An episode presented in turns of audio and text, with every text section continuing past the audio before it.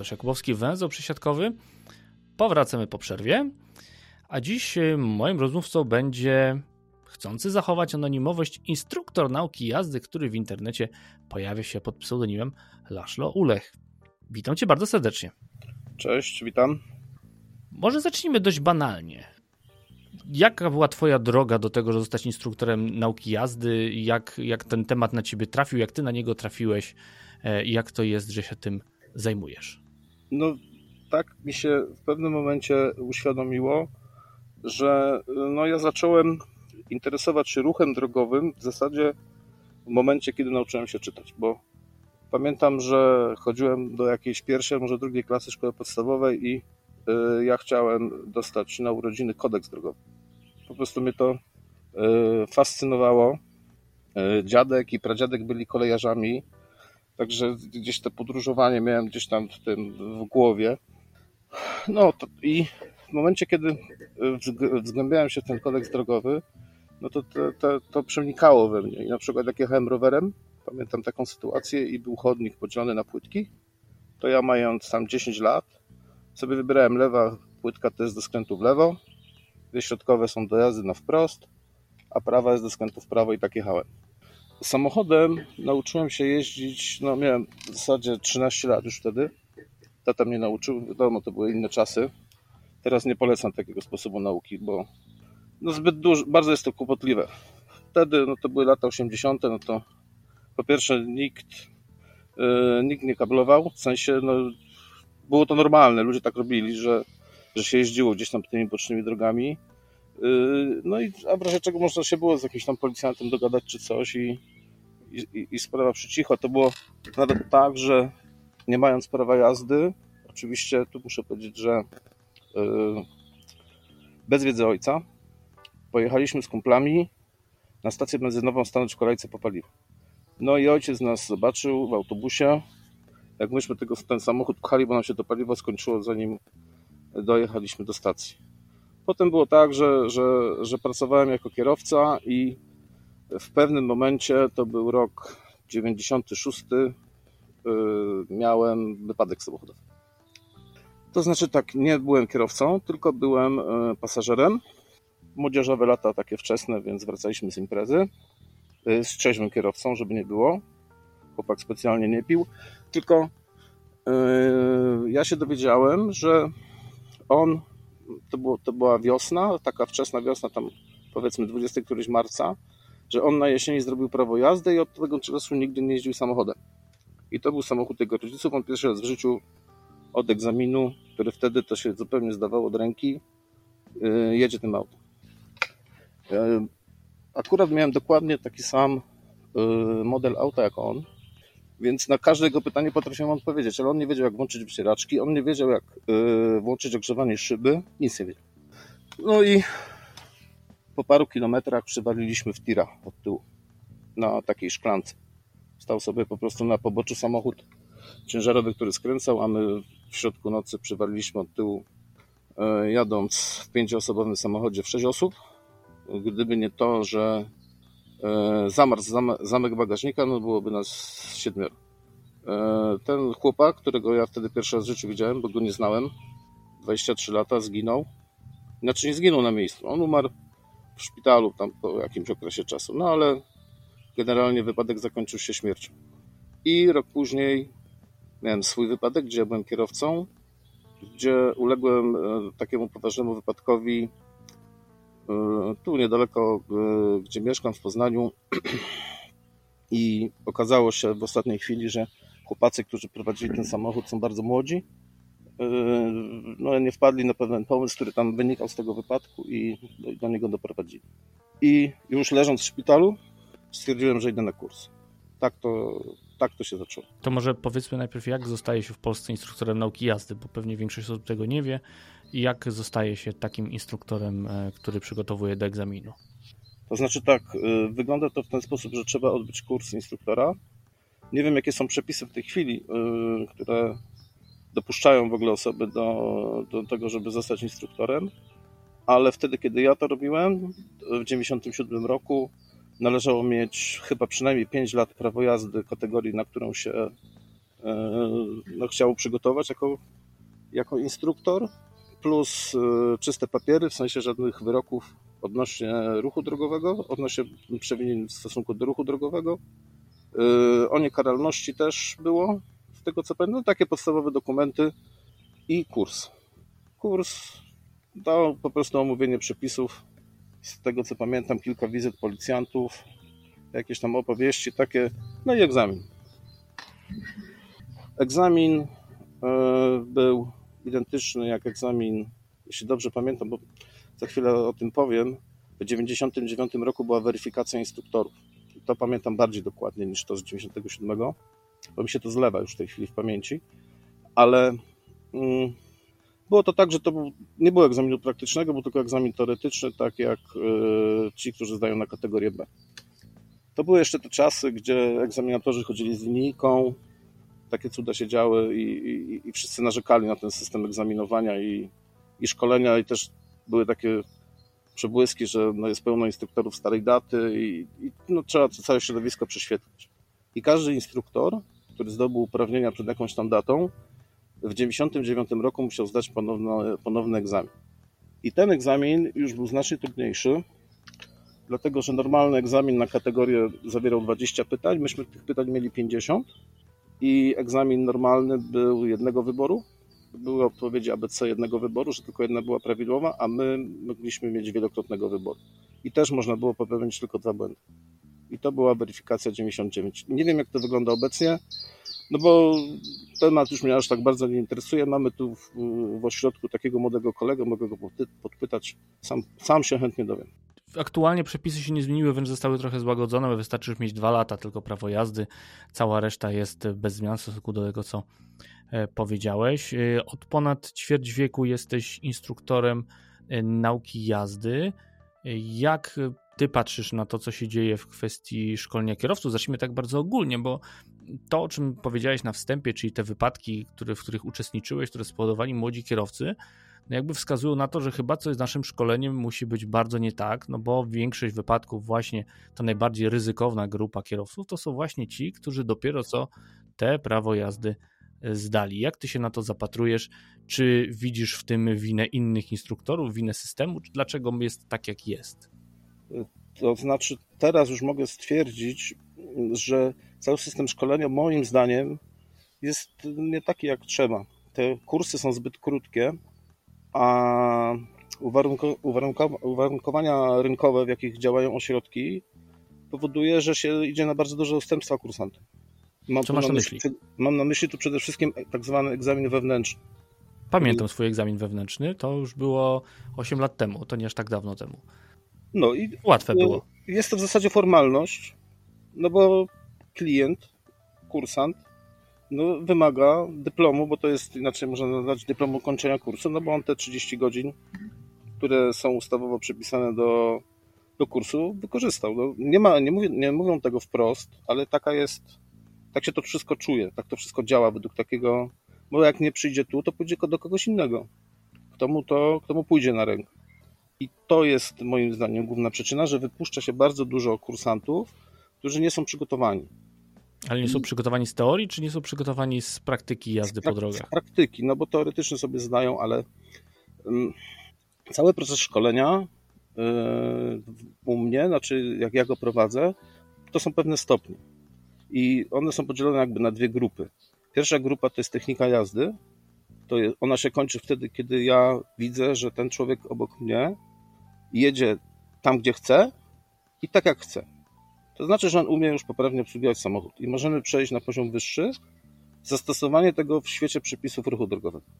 To jest kolejny poziom, który kończy się u kursanta umiejętnością ruszania tak, że nie gaśnie, nie gaśnie silnik umie zmienić pas ruchu wtedy, kiedy on chce, czyli jeśli ma pomysł na to, żeby zmienić pas ruchu w lewo, to robi wszystko tak, żeby ten pas zmienić i wykorzystać wszystkie okoliczności do tego, żeby to zrobić sprawnie.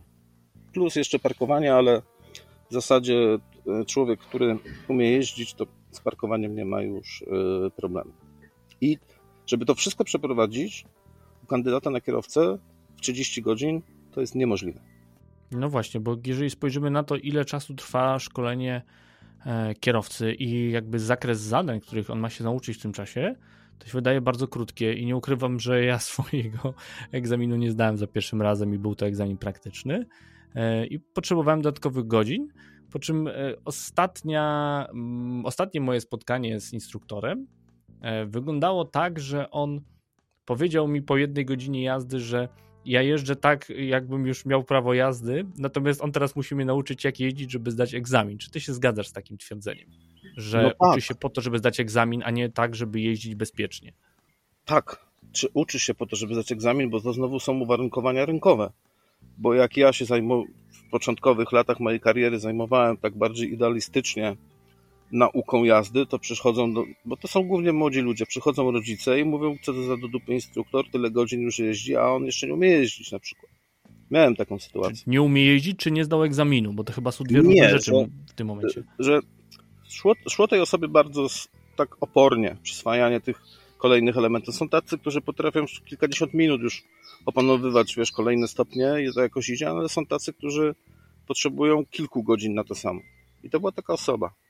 I ja, mm, no w zasadzie to były te czasy, jak był, jak placyk był w prawo i w lewo, naprawdę plac manewrowy zajmował 2 trzecie do 3 czwartych czasu całego szkolenia. To w ogóle była dziwna historia. Na szczęście to już minęło, więc nie będę się tu rozgadywał, ale to było wtedy. Kurs trwał 20 godzin i to była 15 czy 16 godzina, a ten człowiek jeszcze nie wyjechał z placu. I przyszła oburzona mama, że jak to jest. I w tym momencie sobie uświadomiłem o co chodzi i no, trzeba było się troszeczkę przestawić. I my szkolimy po to, żeby ludzie zdali egzamin. No bo oni tego od nas wymagają. Oni po to przychodzą, żeby zdać egzamin. Ale jak starsza czasu albo ktoś jest ambitny, no to jeździ potem jeszcze dodatkowo. A to przede wszystkim jest kwestia finansowa, no bo taka godzina jazdy, no to jest na przykład w Poznaniu ponad 100 zł dla kursanta. No to trochę stawki poszły w górę, jeżeli o to chodzi. Natomiast jeżeli ty patrzysz na ogół swoich kursantów, e, zajmujesz się praktycznym szkoleniem, e, co twoim zdaniem przeciętnego kursanta, bo tak jak wspomniałeś, materiał ludzki, że tak powiem, jest różny, czego można nauczyć w te 20 czy teraz, jak powiedziałeś, 30 godzin szkolenia? Jeśli jest zdolny młody człowiek w wieku 18 do 20 lat, to on jest w stanie w ciągu 30 godzin przygotować się do egzaminu pod warunkiem, że w 5 godzin nauczy się obsługiwać samochód albo umie to przed kursem. Bo są takie osoby jeszcze, zdarzają się. Ja sobie ich w myśli nazywam topowymi kursantami, bo mam dla nich dużo czasu na, różno, na różne fajne rzeczy. Mogę go nauczyć, jak bezpiecznie pokonywać zakręty, na przykład na śliskiej nawierzchni, żeby no, nie pogubić samochodu. Mogę, ma, mam czas, żeby opowiedzieć trochę o fizyce, bo to są zwykle e, młodzi ludzie z trzeciej czy czwartej klasy liceum, więc no, oni to jakoś fajnie przyjmują żeby zrozumieć, jak działają te mechanizmy, żeby dobrze prowadzić samochód, ale to są wyjątki. To jest no, 10% może, może nawet mniej takich osób, z którymi można, z którymi można tak popracować. I oni, I oni chcą, oni zadają pytania, oni yy, proszą, żeby zrobić to jeszcze raz, za drugim razem robią źle, zastanawiają się, analizują. I to są bardzo fajni ludzie, bo, bo, bo no, widać po prostu, co się. No, widać, jak oni przyjmują ode mnie moje umiejętności, moje doświadczenie i potem tak jeżdżą. W swojej historii, no oczywiście wiadomo, że członków najbliższych rodzi najbliższej rodziny no to zwykle przychodzą do mnie, więc ja z tymi ludźmi niektórymi mam kontakt do dziś. Zdawali u mnie, nie wiem, 15 lat temu, 10, 20. Ja tych ludzi widzę na imprezach rodzinnych i, i oni, rozmawiam z nimi, oni mówią, spokojnie jeździmy i tak dalej. Więc tak to wygląda. Okej, okay, ale głównie do tej pory mówiłeś o technice jazdy. Mhm. Natomiast y, jak dobrze wiemy, myślę, że większość wypadków na drogach, jakie się zdarzają, to są w większości naruszenia przepisów. Y, I jak ta konfrontacja techniki jazdy, bezpiecznej jazdy z przepisami, jak to wygląda z Twojego punktu widzenia jako instruktora? Gdzie następuje y, przejście od tego, żeby umieć ruszyć, tak jak powiedziałeś, bez gaśnięcia silnika, do tego, żeby jechać zgodnie z przepisami? Trzeba wiedzieć, po co te przepisy są jeśli wiesz, po co są te przepisy, a one wcale nie są głupie, to je przestrzegasz. Jeśli nie masz świadomości, jest to dla ciebie zwykły zakaz, tak jak u nastolatka nakaz czy zakaz rodzica, tak, tak, tak traktujesz e, przepisy ruchu drogowego, to nie będziesz ich przestrzegał, choćby nie wiadomo co. I Dlatego jak to ja, jak ja patrzysz na swoich kursantów? Ja staram się wszystkich, znaczy po prostu staram się im tłumaczyć, dlaczego taki przepis obowiązuje. Na przykład pokazuję, zobacz, gdyby on włączył kierunkowskaz wtedy, kiedy powinien, to my byśmy się inaczej zachowali i nie doszłoby do jakiegoś tam niebezpiecznego na przykład zbliżenia się do, do samochodu. I tłumaczę temu kursantowi, że zobacz, to jest w jego interesie, żeby włączyć kierunkowskaz i pokazać innym, dokąd się będzie jechać. I myślę, że oni to zapamiętują. Albo jedziemy sobie na przykład w miejscu, gdzie jest ograniczenie do 40, tą 40 i nagle z bramy wyjeżdża samochód, który po prostu oni, ktoś tam mieszka i wyjeżdża. I teraz mówię mu, zobacz, dzięki temu, że my jedziemy 40, ten facet może spokojnie wyjechać z domu. I to też może być w takiej sytuacji. Także kładę duży nacisk na wyjaśnianie tych przepisów. Dlaczego, dlaczego one są? A masz taką sytuację, że przychodzi ktoś do ciebie, tak jak wspomniałeś, że są tacy, którzy już uczyli się w jakiś sposób jeździć, właśnie e, uczeni przez, przez kogoś w rodzinie e, i do których na przykład takie tłumaczenie przepisów nie dociera, tak? którzy twierdzą, że wiedzą lepiej, czy, czy raczej jest tak, że oni faktycznie rozumieją to, o czym przed chwilą powiedziałeś? Wiesz co, oni nie mówią, że a, zrozumiałem, teraz będę to stosował, ale widzę bardzo duży postęp, jeśli chodzi o zachowanie wobec pieszych że ja im już nic nie muszę mówić, a oni wiedzą, jak zachować się przy przejściu. Że trzeba zwolnić, że trzeba się rozejrzeć, że głowa musi chodzić, że musi być skan całego obszaru przejścia i musi być zatwierdzenie, zanim przez to przejście przejedziemy. Pokazuję im, no i widzisz, i teraz przygotowanie do egzaminu. W strefie egzaminacyjnej w Poznaniu jest kilka takich przejść, że jeśli ja tego nie omówię z kursantem kilka razy, to on na pewno tam obleje. I to jest coś, co, co, o czym wcześniej rozmawialiśmy, czyli o tym, że przygotowujemy do zdania do egzaminu, ale oni potem wiedzą. Czasem zdarza się tak, te, i to teraz właśnie w ostatnich y, latach, po zmianie tego przepisu dotyczącego przechodzenia przez jezdnię, że czasem kursant wcześniej niż ja zauważa sytuację, która powinna spowodować to, żeby zwolnić na przykład. I to uważam, że to jest y, dobry kierunek. Tak, jesteśmy przy tym temacie, to zanim jeszcze wrócimy do pieszych oczywiście, e, to powiedz, jakie masz takie typowe sytuacje, na których e, kursanci oblewają, albo jest właśnie ryzyko oblania tego egzaminu, gdzie są te sytuacje, na których najłatwiej, najłatwiej tego egzaminu nie zdać? Czy masz takie typowe sytuacje? E, to znaczy, ja, ja, to chodzi o tak zwane knyfy na egzaminie, tak? Tak jest. Oczywiście, że tak. To, tego jest mnóstwo i w zasadzie, jak ja tego nie zrobię, to potem ktoś będzie miał do mnie pretensje, że ja tego nie zrobiłem bo się dowiedzą od kogoś innego, że to jest takie miejsce, w którym często się nie zdaje. Albo, że instruktor nie przygotował do egzaminu, no bo nasz klient, czyli ten kursant albo jego rodzic, wymaga od nas przygotowania do egzaminu. I my musimy takie miejsca y, objechać. I to jest na przykład zawracanie na rondzie, to jest na przykład wyjazd y, z drogi jednokierunkowej w lewo, to jest y, zatrzymanie się w jakimś przed znakiem stopu, który wydaje się, że go nie ma, bo wcześniejsze skrzyżowanie wygląda inaczej. Mnóstwo jest takich miejsc. No, gdzieś jakieś zawracanie pod zakaz wjazdu też się często zdarza, że, że kursanci wykonują. Okej, okay, a jeżeli mówimy właśnie o takich rzeczach, gdzie się oblewa egzamin właśnie, tak jak wspomniałeś, czy twoim zdaniem to wynika z tego, że to jest tak jazda na pamięć, tak jak w przypadku tego, że nagle mamy serię skrzyżowań na przykład y, z pierwszeństwem, i potem nagle mamy odwołanie tego pierwszeństwa, e, czyli kwestia pamięciówki, czy to jest kwestia na przykład źle przygotowanej organizacji ruchu w którychś miejscach i jakby jest to szukanie tego, czy ktoś się na tej dziwnej organizacji ruchu wyłoży? Nie, to nie jest dziwna organizacja ruchu. Ona ma sens, dlatego że to, to miejsce, o którym mówiłem wcześniej, czyli ta seria tych skrzyżowań, e, to jest w osiedlu domków jednorodzinnych, gdzie jest strefa 30. I wszystkie ulice są jednokierunkowe. Oprócz jednej, która jest dwukierunkowa i właśnie na niej występują te, te in, ta, ta inna organizacja. Wszystkie pozostałe skrzyżowania są równorzędne. To jest taki obszar powiedzmy 4 na 5 uliczek, może na 7 yy, o małym zakresie i tam jest właśnie takie miejsce, gdzie, gdzie często przyjeżdża się na egzaminie i egzaminator sprawdza, czy, czy kursant uważnie ogląda znaki. Bo to jest kwestia tylko tego, że, żeby obserwować znaki. I Co do obserwacji znaków, ja nie mogę za kursanta obserwować znaków. On musi sam się tego nauczyć, a ja w żaden sposób taki namacalny nie jestem w stanie zawsze sprawdzić, czy on rzeczywiście na te znaki patrzy. Bo jak ja go zapytam o znak, no to on powie mi tak, widzę ten znak, no bo ja mu go przed chwilą wskazałem. Ale zdarzają się sytuacje, że nie wiedzą, jakie jest ograniczenie prędkości w danym rejonie.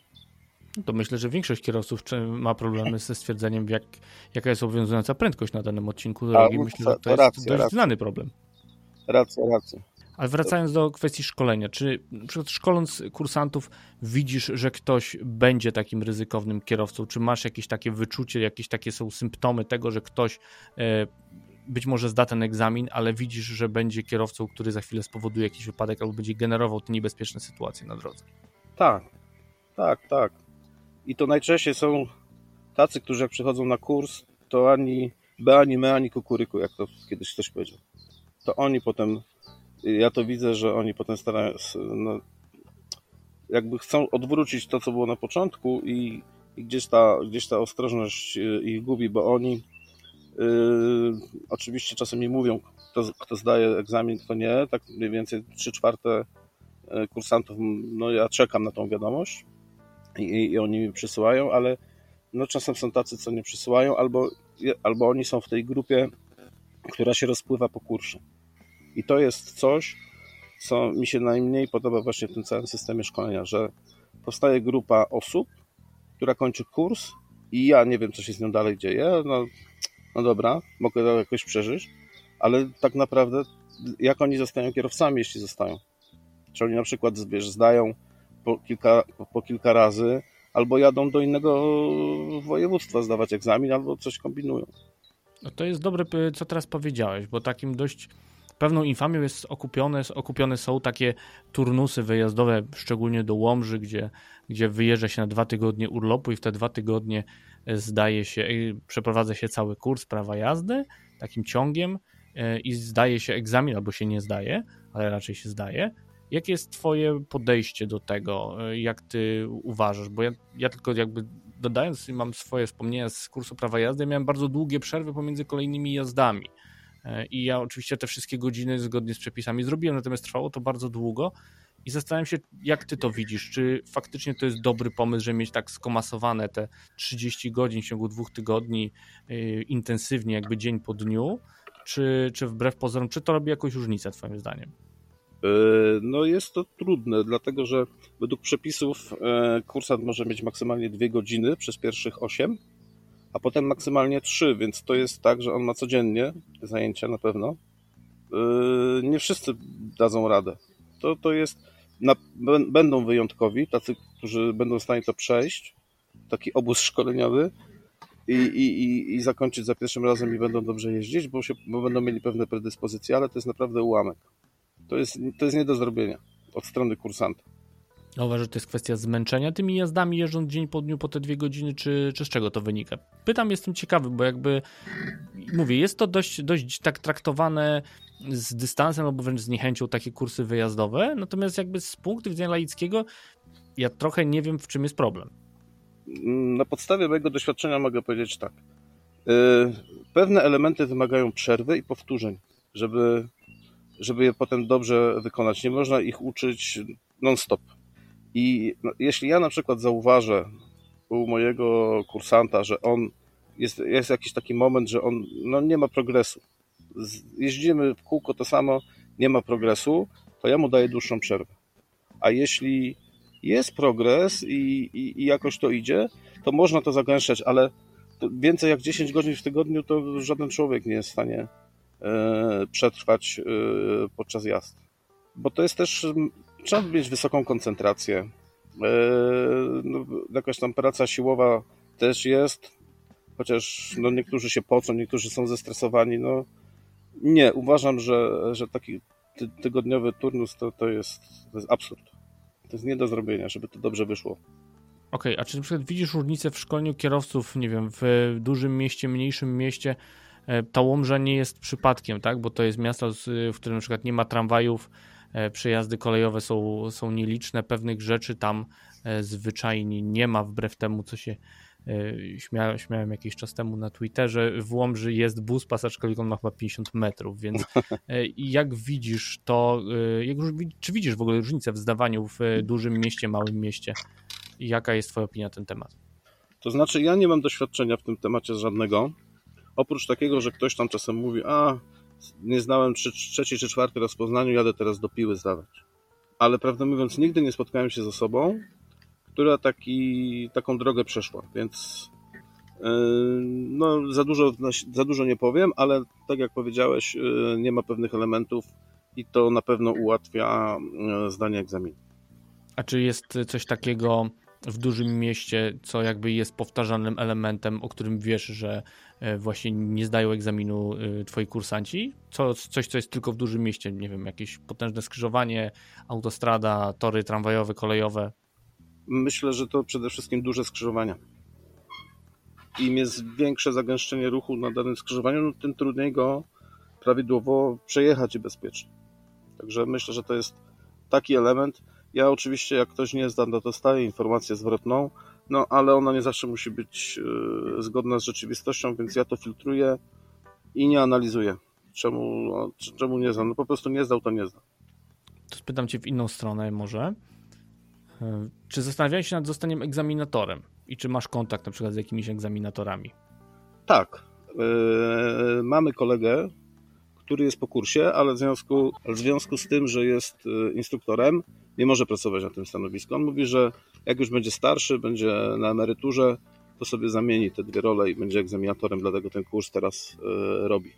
Także od tamtej strony mam takie informacje i to dosyć, dosyć ciekawe, no bo on się tutaj z nami dzieli ciekawostkami, jeśli chodzi o, o kurs egzaminatorów i na przykład, co ostatnio powiedział, że na 200 osób podchodzących do egzaminu za pierwszym razem zdało je zdało 5 osób tego kursu na egzaminatora.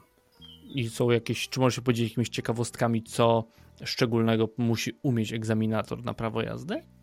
Musi umieć ocenić zachowanie kursanta o wiele lepiej i jakby poziom wyżej jeszcze od instruktora.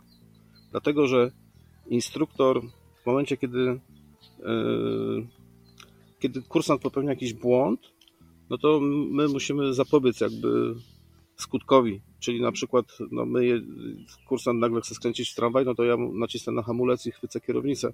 Egzaminator nie może tego zrobić, bo nie doszło jeszcze do przekroczenia przepisu. I musi umieć wytrzymać na przykład ten moment, kiedy, kiedy kursant yy, robi coś źle. Jesteś instruktorem już ponad ćwierć wieku. Jak widzisz zmiany w szkoleniu kierowców, jakie zaszły przez ten czas? Bo tak jak wspominałeś, zdawałeś w 1997 roku, potem miałeś weryfikację w 1999, przepisy zmieniały się wielokrotnie, zmieniły się zasady szkolenia kierowców. Jak widzisz to, co się działo przez te lata wszystkie? E, wszystko idzie w dobrą stronę, to na pewno. Zlikwidowanie tych placów manewrowych to był pierwszy taki, taki krok, yy, które były jeszcze w pierwszej dekadzie XXI wieku że trzeba było się nauczyć w lewo, w prawo, plus jeszcze parkowanie i, i, i zawracanie, co, co zajmowało bardzo dużo czasu. To zwiększenie tego podstawowego, tych podstawowych godzin na kursie to też jest dobre rozwiązanie. No i teraz te rozwiązania dotyczące e-learningu, czy, czy tak zwanego kursu eksternistycznego. Dlatego, że e, kandydat e, na kierowcę może zaraz po uzyskaniu profilu e, zdać egzamin teoretyczny bez kursu i z takim zdanym egzaminem teoretycznym przyjść dopiero na kurs. A gdybyś miał wskazać y, zbędne elementy szkolenia kierowców i to, czego ci brakuje najbardziej w tym momencie, żeby go udoskonalić? Na pewno, y, już mówiłem o tym, y, egzamin wewnętrzny. To jest tak naprawdę no, to jest formalność. To jest, to, jest, to jest formalność, która tak naprawdę nic nie mówi, chociaż ja ostatnio staram się to zmienić swoich kursantów i i mówię, tu ci został jeszcze, bo to jest tak, że jest 30 godzin kursu plus 31 y, godzina to jest y, egzamin.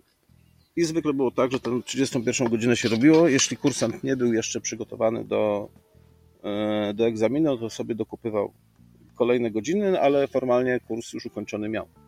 Ja teraz staram się to zmienić, żeby najpierw się przygotować do egzaminu, a potem dopiero ten egzamin wewnętrzny zdać. Ale i tak uważam, że jest on zbędny, bo skoro y, ja się podpisuję pod tym, że, że ktoś może iść na egzamin, no to on już ten egzamin zdał. u mnie wewnętrznie. Nie jest potrzebna żadna dodatkowa formalność e, do tego. Plus to, co przeszkadza, to, są, to jest właśnie ten z góry narzucony limit godzin.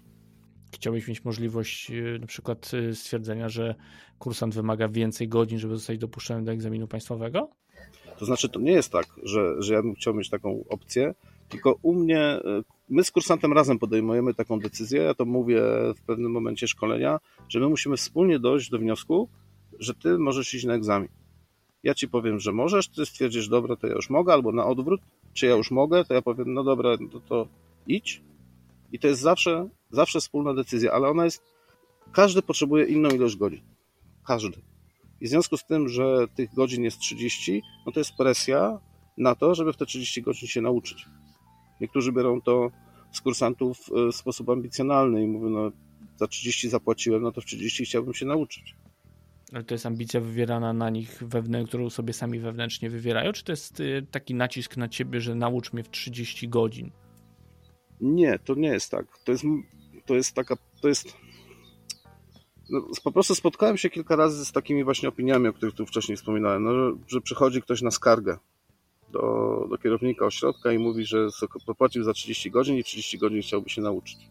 I wiadomo, że jeśli y, no, kierownik też na nas, znaczy on, to nie jest jakaś bezpośrednia forma nacisku na, na naszą pracę, ale no, trzeba się przychylić do, do wniosku kursanta, jeśli on będzie chciał iść na egzamin.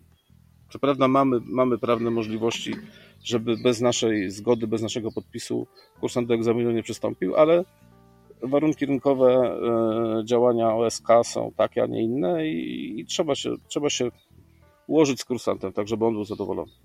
Często jest też tak, że ci młodzi ludzie w rozmowie ze mną na pewne rzeczy się zgadzają, oni już mają 18 lat, więc są dorośli, ale wracają do domu i rozmawiają z rodzicami i nagle się okazuje, że decyzja jest inna. I teraz Czego dotyczą te decyzje? Tego, że jeszcze potrzebują godzin przed y, wzięciem udziału w egzaminie, czy, czy tak. jak to wygląda? Tak, no, na przykład no, jest tam 29 czy 30 godzina kursu, czy 27, no, bo to wcześniej yy, wiadomo. Rozmawiam z takim kandydatem, mówię mu, no stary, nie ma szans na to, żebyś w tej chwili zdał egzamin i chyba też sam sobie zdajesz z tego sprawę i porozmawiaj z rodzicami, jeśli sam nie płacisz za, te, za ten kurs, że będziesz potrzebował jeszcze kilka godzin, nie wiem ile, no bo to nie wiadomo, żeby się dobrze przygotować do egzaminu i zdać go za pierwszym razem. I on mówi tak, dobra, okej, okay, porozmawiam z rodzicami. Po czym na przykład dostaję SMS-a, że no niestety nie biorę dodatkowych godzin, yy, kończymy kurs wtedy a wtedy. No ale jak rozumiem, oni prędzej czy później do ciebie wrócą, bo ten egzamin zostanie niezaliczony. Czy zostanie zaliczony, tylko będziemy mieli kierowcę, który tak naprawdę jest nieprzygotowany do jazdy po ulicy. To znaczy tak, no jeśli on zda egzamin, to znaczy, że jest przygotowany, bo ten system egzaminowania jest dobry. To, to ja uważam, że, że egzamin państwowy jest ok, on jest za bardzo taki pruski, bym powiedział. To jest taka zbyt ścisła, ścisłe, ścisłe trzymanie się tych przepisów, bo te wszystkie zadania egzaminacyjne są dokładnie opisane, te wszystkie wymagania są dokładnie ściśle opisane. I, i, i to jest jakby minus. Tam powinien być większy luz trochę, ale no nie jest to, nie jest to zły system, więc jeśli ktoś zdaje ten egzamin, to, to, to można powiedzieć, że, że, że dobrze, że dobrze. On nie ma doświadczenia, bo skąd ma mieć? Będzie na początku jeździł słabo, będzie na początku jeździł źle albo brawurowo, jak, jak poczuje nagle y, wiatr w żaglach, ale z tym już nic nie zrobimy. Wspominałeś głównie, że szkolisz właśnie ludzi młodych, najczęściej w okolicach 18 roku życia, no bo dobrze wiemy, że większość osób właśnie wtedy robi prawo jazdy. Ale chciałem Cię zapytać o dwie grupy. Po pierwsze o tych, których szkoliłeś na przykład 20 lat temu. E, o to, jak oceniasz ich przygotowanie, które wtedy odbyli, do, do tego, co masz, co masz dzisiaj. Czyli, czyli jak przygotowany był do jazdy kierowca 20 lat temu, a jak jest przygotowany dzisiaj po zakończeniu kursu na prawo jazdy, po zdaniu egzaminu. No, dzisiaj jest na pewno przygotowany lepszy, lepiej. E, jest na pewno lepiej przygotowany, dlatego że jest zupełnie inna liczba godzin i placyk, jazda po placu w tej chwili to jest ułamek, to jest margines. To jest ktoś, kto potrzebuje góra, nie wiem, 90-120 minut, żeby to opanować. E, na placu manewrowym zdaje się jeszcze ruszanie pod górkę, ale dla osoby, która jest przygotowana do egzaminu, ruszanie pod górkę niczym się nie różni od ruszania na płaskiej powierzchni, więc no jest to pomijalne podczas nauki, no bo człowiek się sam tego nauczy. Dodatkowo w tej chwili mamy dużą ilość dróg dwupasmowych. Mogę z kursantem pojechać autostradą.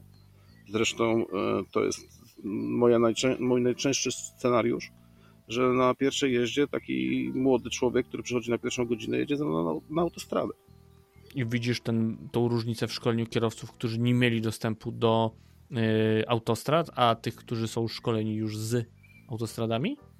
To znaczy, ten przykład autostrady to jest tylko no, jakby opis okoliczności, które, które są, dlatego że wcześniej też jeździłem z ludźmi na trasę, ale jeździłem z nimi na drogę wojewódzką gdzie nie można było rozwinąć większej prędkości niż 90 km na godzinę na jakimś krótkim odcinku. A na autostradzie, co prawda teraz już 140 nie ma na tej trasie, na której jeżdżę, ale mogę przez kilkanaście minut z tym człowiekiem jechać 120 km na godzinę.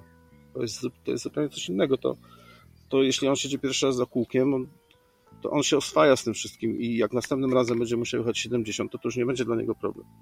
To jeszcze zapytam Cię o jedną rzecz, która chodzi mi po głowie. Czy szkolisz osoby w nieco starszym wieku, tak? Powiedzmy wprost seniorów, tak? Może to duże słowo na e, ludzi w wieku 50+, plus, ale czy masz takich kursantów i jak, wygląda, jak różni się ich szkolenie w stosunku do osób młodych? Tak, miałem, miałem dwa takie przypadki. Pierwszy to był pan, który miał już ponad 60 lat, ale miał prawo na, jazdy na motocykl. On jeździł motocyklem całe życie. Z powodu wieku zapragnął mieć prawo jazdy kategorii B, no żeby już bezpieczniej w klatce opakowanym sobie podróżować. I nie miałem żadnego pomysłu na to, jak tego człowieka nauczyć wchodzić w zakręt w sposób, który powinien wchodzić kierowca samochodu, a nie motocyklista.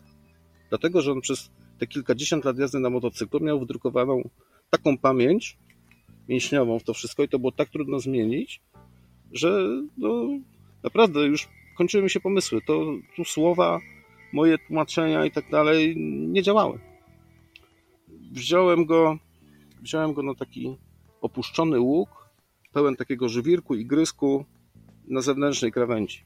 I on wszedł w ten, e, w ten zakręt sobie tak jak motocyklista. Ten żwirek nam zadudnił w nadkolach. Zrobiło się taka, taki, taki hałas, jakby ktoś grochem sypał samochód. Puść, zdjął nogę z gazu, zwolnił i od tego momentu umiał już wchodzić poprawnie w zakręt. A ten drugi przypadek, bo wspomniałeś, że był jeszcze drugi? Tak, tak. To jest, y, to jest, to jest osoba, która cały czas się szkoli.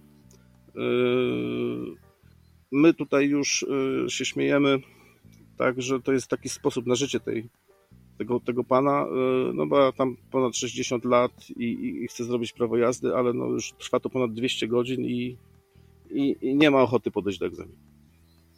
Po prostu umawia się na jazdę, jeździmy, wszystko fajnie, kiedy egzamin? Nie, jeszcze nie. Także z osobami starszymi jest o tyle problem, że cała nauka jazdy samochodem to jest nauka nawyków. Jeśli ktoś przeżył 50 lat, to ma takie nawyki, które ciężko wykorzenić i może się okazać, że, że nie będą miały prawa jazdy.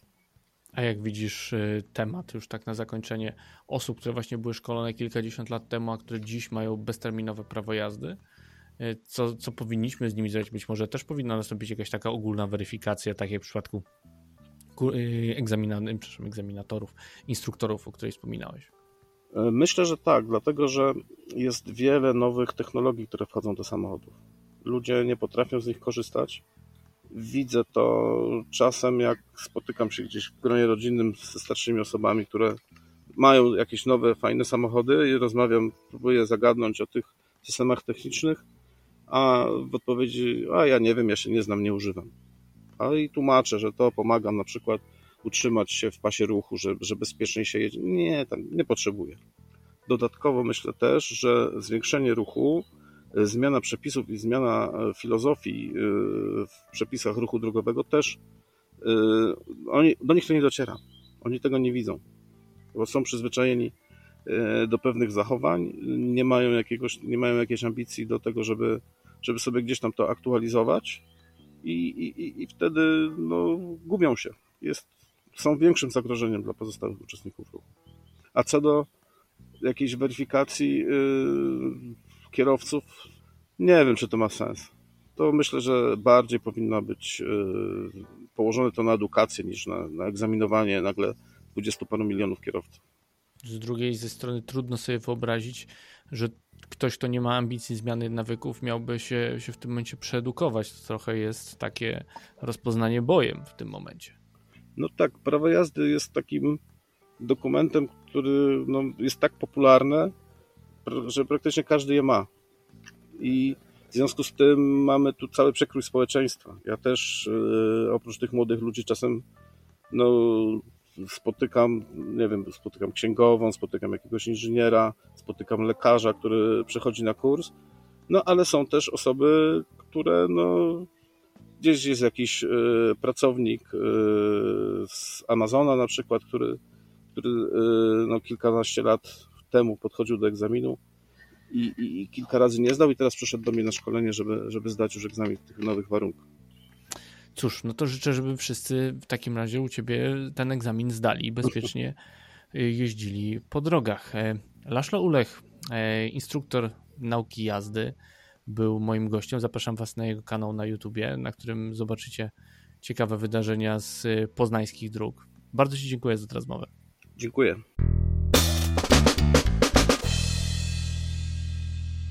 Tradycyjnie na zakończenie chciałem bardzo serdecznie podziękować wszystkim patronom podcastu, a w szczególności tym, którzy korzystają z biletów okresowych. A są to Paweł Szczur, Tomasz Tarasiuk, Andrzej Kaszpil-Kaźmierowski, Monika Stankiewicz, Petr Jancowicz, Michał Cichosz, Łukasz Filipczak, Jacek Szczepaniak, Jurek Gozdek, Piotr Chwalski, Grzegorz Henik, Jakub Burdziński, Paulina Matysiak, MP, Jakub Kundzik, Rafał Piszcha, Piotr Gramacki, Hubert Peliński, Piotr Krasiński, Adam Zając, KMZ, Jacek Piotr Cegiełka, Mariusz Herhold, Paweł Jaworski, Marcin Moskal, Magdalena Jachemczyk, Piotr Kamiński, Patryk N., Jakub Klimkiewicz, Maciej Iwanowski, Jakub Nowotarski, Marek Kiewski i Marcin Włodarski. Serdecznie dziękuję za wsparcie i do usłyszenia.